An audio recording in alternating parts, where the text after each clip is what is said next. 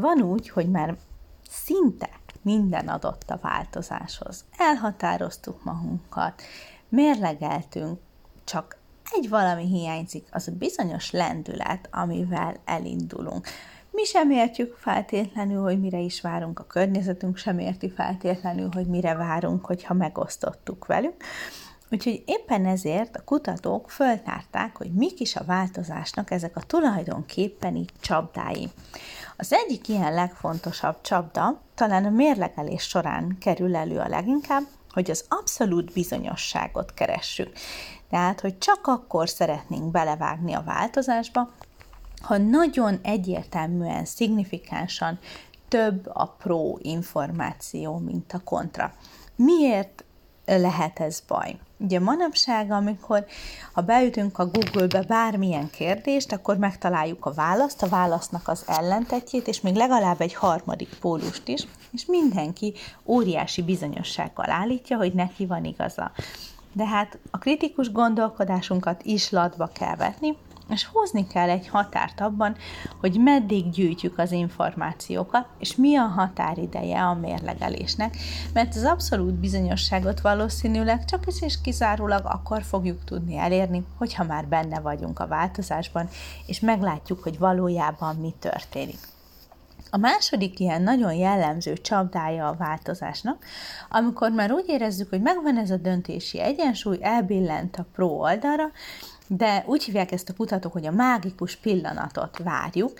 Ez lehet a születésnapunk, lehet az új évnek a kezdete, vagy bármilyen számunkra jelentős, vagy hát mondjuk úgy inkább, hogy jelentősnek kitűzött időpont, mert igazándiból, ha már a készültségünk tényleg megvan, akkor semmi akadálya nincs annak, hogy most, a következő 5 percben nekilássunk a változásnak, nincs szükség arra, hogy megvárjuk ezeket a jeles dátumokat.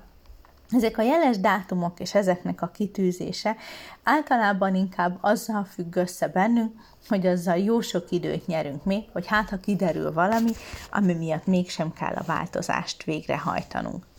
A harmadik, ilyen gyakori csapdája a változásnak, ez az emberi gondolkodásnak egy sajátossága, ez az, hogy szeretnénk azokat a dolgokat látni, azokat a dolgokat elérni, amik a fantáziánkban vannak. Ezt úgy hívják, hogy vágyteljesítő gondolkodás, és ezzel nagyon sokszor olyan célokat állítunk föl saját magunknak, vagy olyan kihívásokat állítunk magunk elé, amik vagy túl könnyűek, vagy éppenséggel nagyon is magasra teszik a számunkra a mércét, és emiatt sose fogunk odáig eljutni, hogy jó szívvel belemerjünk vágni a változásba, belemerjünk vágni a változtatásba. A negyedik ilyen tipikus csapdája vagy buktatója a változásnak, az pont az előzőeknek az ellentéte, és most ez lehet, hogy furcsán fog hangzani, de a túl korai cselekvés is óriási gátja lehet a változtatásnak.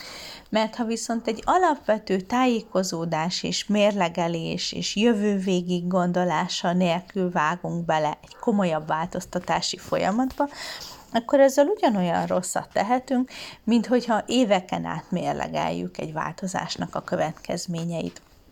Nagyon nehéz azt objektíven megmondani, hogy mennyi az az idő, amit optimálisan érdemes rászánni egy ilyen döntési előkészületre, de azt hiszem, hogy mindenképpen fontos, hogy amikor belevágunk egy ilyen projektbe, akkor már az elején próbáljunk meg magának a döntésnek is egy határidőt szabni, és utána persze majd a változás folyamán végigkövetni saját magunkat.